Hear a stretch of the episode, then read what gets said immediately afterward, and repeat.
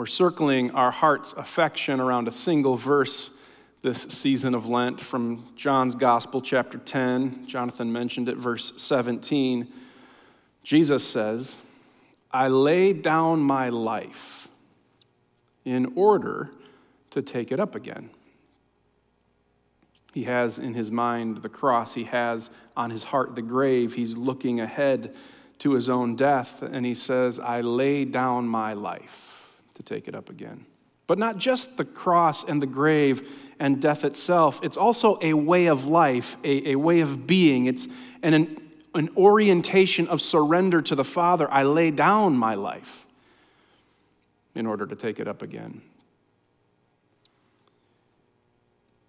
I lay down my life in order to take it up again. People much smarter than me have noticed that from creation, the orientation of humanity at creation was to receive a, a sort of hands open posture, God creating, God giving, and humanity simply receiving. And then it wasn't until the fall, it wasn't until, until they, they reached out and they took. You notice the difference from hands opened in reception to reaching out and grabbing. She took of its fruit. She took of its fruit, and chaos ensued, and the world started to spiral, and brokenness became our daily dose. But, but Jesus shows up. Jesus shows up to rewrite the scripture, re narrate the world, to invite us again to open handedness, to invite us again to lay down our lives in order to take them up again. One of the things that uh, Lent, insofar as, in as much as it focuses our affections on the way of the cross, one of the things about Lent that seems so curious and complicated to me, it's just so contrary to my instincts this way of the cross. I like to manage, I like to control, I, I, like things to go the way I intend them to go. I don't want to lay it down. I mean, my folks, I'm sure they did a great job of shaping me and molding me into a pretty good guy, a relatively polite person, but mostly I want what I want and I want it when I want it, which is usually right now. I don't want to lay it down. But Jesus shows up. Jesus shows up inviting us. I lay down my life in order to take it up again. So, this season of Lent, where I'm inviting you to lay it down. What do you need to lay down? Will you open your hands? What do you need to surrender to the Father? We'll get to the take it up again. That's called resurrection. But for now, what do you need to lay down? Our way through Lent will be John's gospel, beginning in chapter 17 through chapter 19. Chapter 17, Jesus is at the table with his disciples. He's already broken the bread, he's already poured out the cup, he's washed their feet, he's begged them, love each other. That's how people will know if you love one another. And then he starts to pray. It's the longest recorded prayer we have of Jesus in the, in the Bible. At least I think that's true. We know he prayed the Psalms all of the time. He taught us how to pray the Lord's Prayer. We pray with some regularity, but John 17 is the longest recorded prayer we have of Jesus in the Bible. So listen to Jesus praying.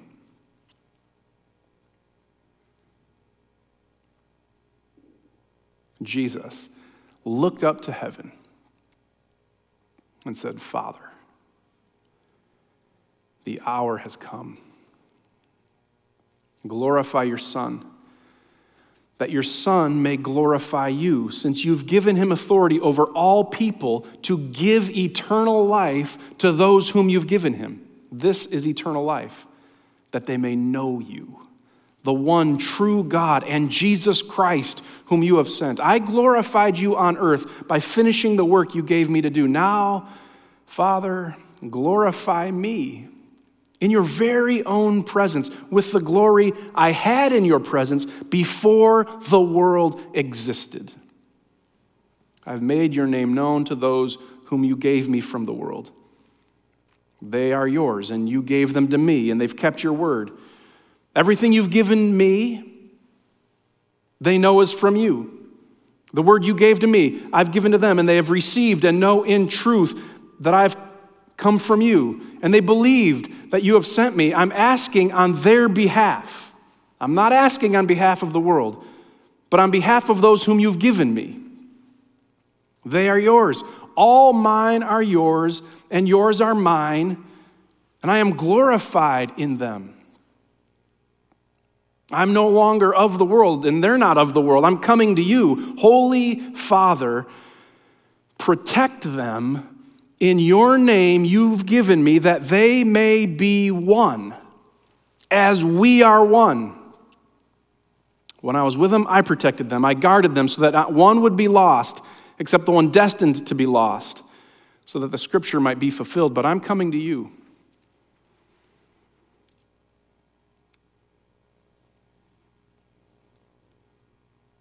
I've said these things in the world that they may have my joy made complete in themselves.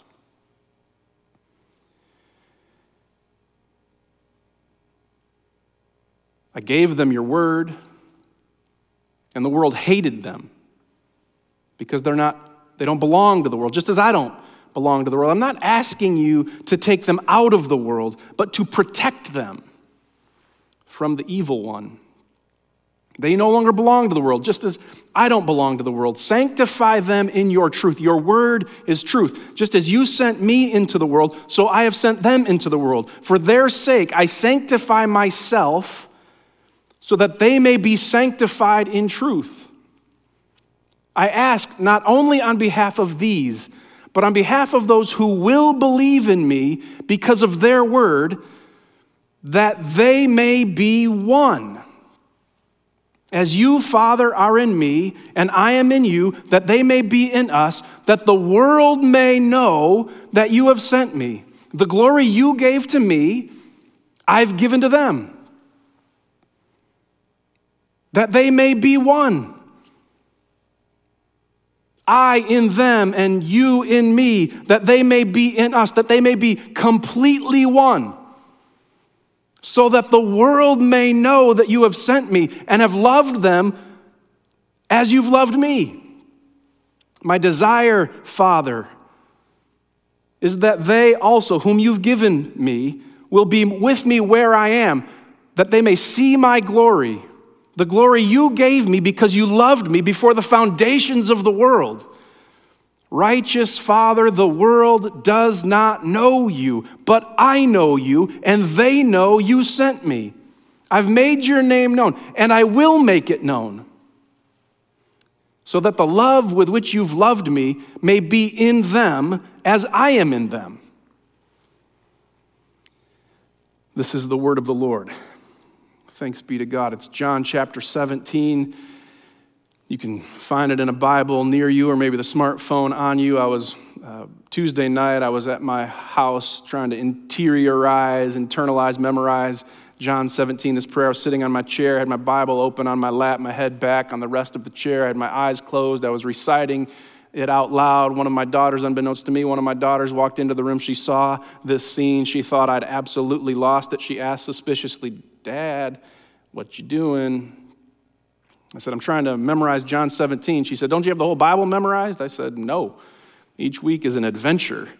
I said, You want to hear John 17? And she was trapped. What was she supposed to say? She had to stand there. I offered it. I, I recited as much as I had, the whole thing. I said, Amen at the end. And I said, did, did you understand any of that? And she paused. She looked at me thoughtfully. She wanted to please her dad.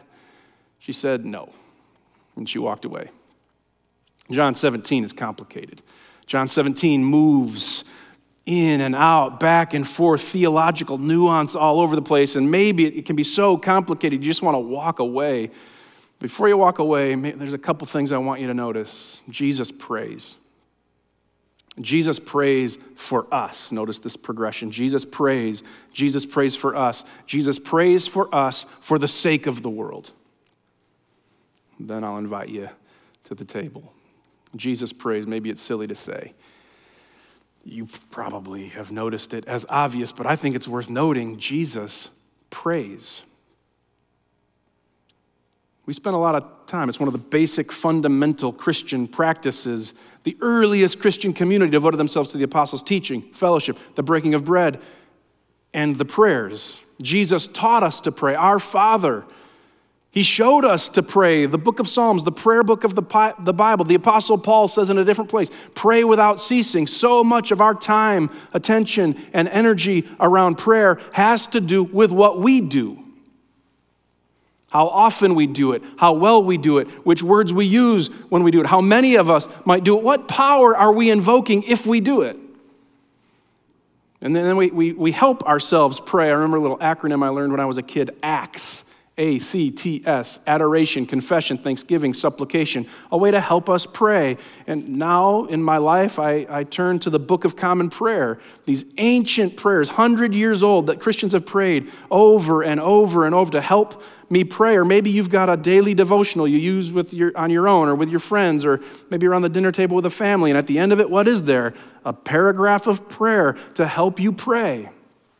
So much of our time, energy, and attention around prayer has to do with what we do. How often we pray, how well we pray, what words we use when we pray, what power do we invoke if we pray, how many of us need to pray to get the power to do something. And all of it's fine and all of it's good. I'm not wanting to take really any of that away, but I do want to note Jesus prays. Before you say, Dear Jesus, and after you say, Amen, Jesus is still praying. Jesus looked up to heaven and said, Father, one of my favorite passages in the Bible, Romans 8, we don't know how to pray. The Spirit intercedes for us with sighs too deep for words. And then later in that same chapter, Jesus at the right hand of the Father intercedes for us. Jesus is the one who prays. Jesus is praying. With the world swirling in chaos then, Jesus prays. And with the world swirling in chaos now, Jesus prays.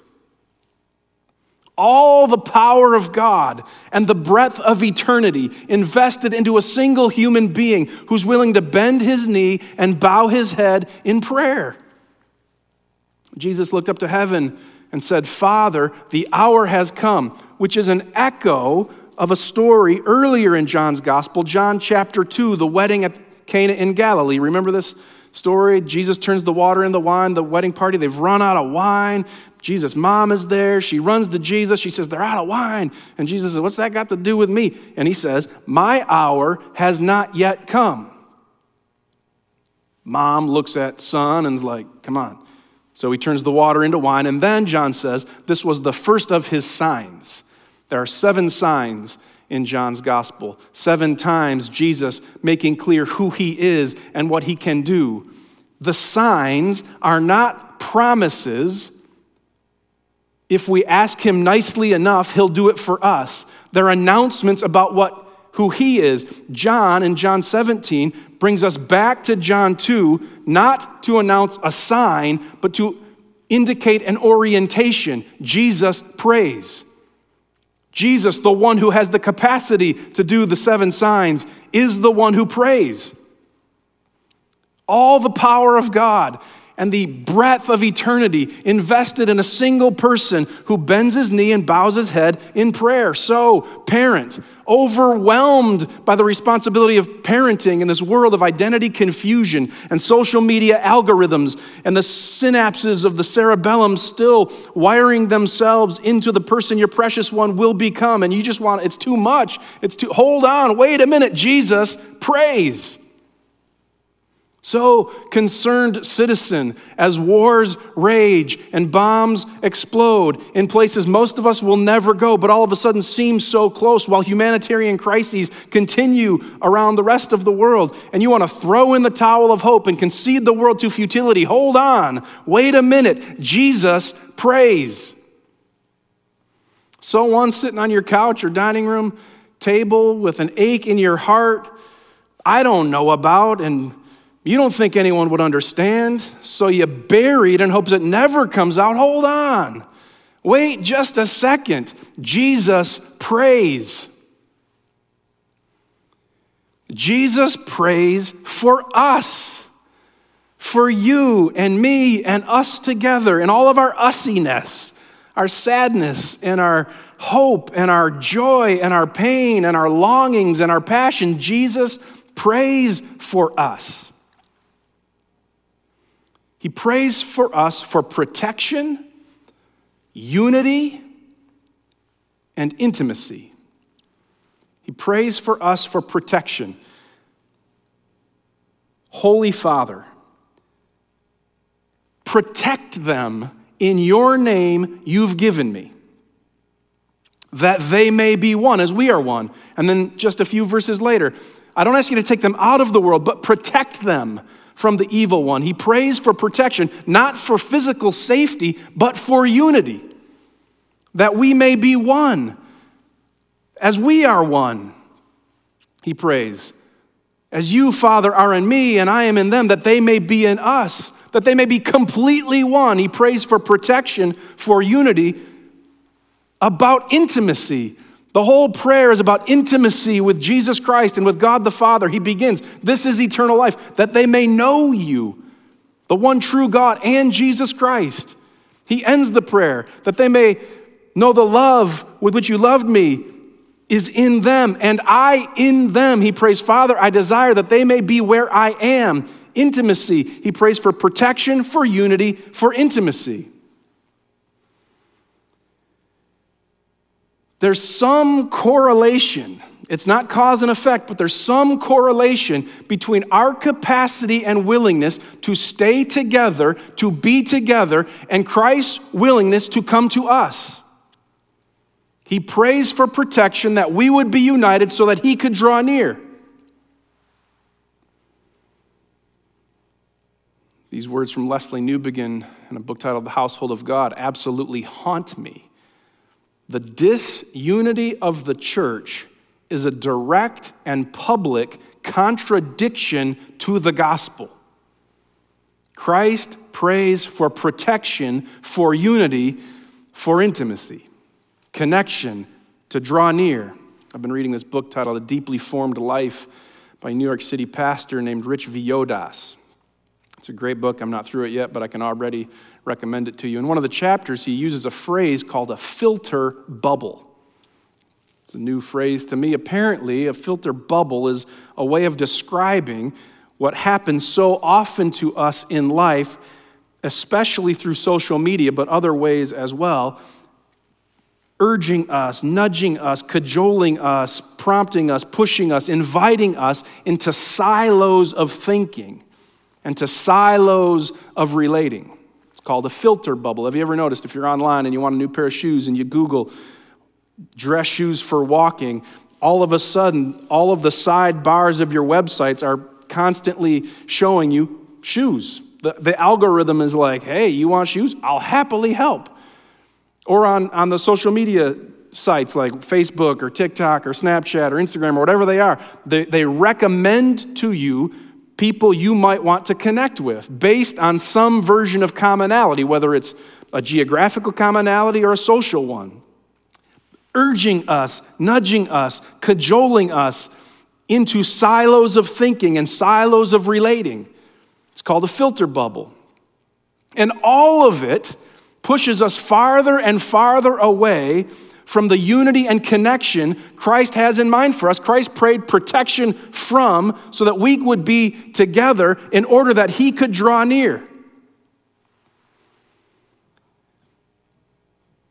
There's a cor- it's not cause and effect, but there's a correlation between our willingness to stay together and his willingness to draw near. How is that prayer go, Jesus says, wherever two or three agree in my name, there I am. They'll know you're my disciples if you love one another, or in one of John's epistles, if we are in the light as he is in the light, we'll have fellowship with one another. So, what do you need to lay down, I guess, is the question. What do you need to open your hands to? What do you need to surrender to the Father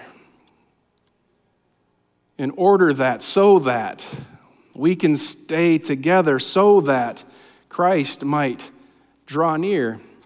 Uh, these words from a book by Chris Rice and Emmanuel Katongole titled Reconciling All Things, important part of Pillar Stories stand out to me. The speed of reconciliation meets a wall when reconciliation is measured by what is nearest to us.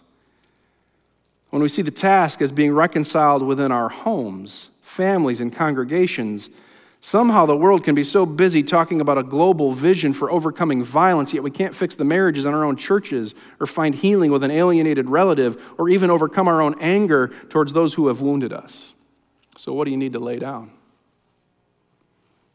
What do you need to lay down? Jesus prays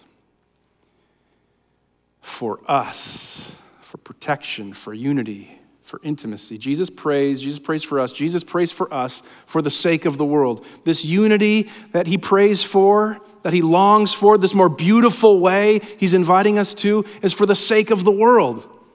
The, the, the shocking, diabolical division that exists in our world, that, that seeps into our churches, is not God's heart for us. God's heart is that we would be one so that the world would know. Think about it. Jesus, with the cross looming, prays for unity. Jesus, with the grave just ahead, prays for unity. Jesus, with Judas at the table and Peter by his side, prays for unity.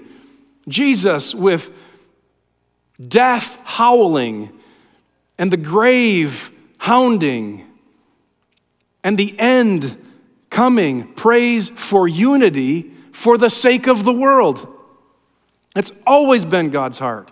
The covenant with Abram, through you, all the families of the earth will be blessed. Earlier in John's gospel, for God so loved the world. Paul in a different place, every knee will bend in heaven and on earth and under the earth, and every tongue will confess Jesus Christ is Lord. It's always been about the world.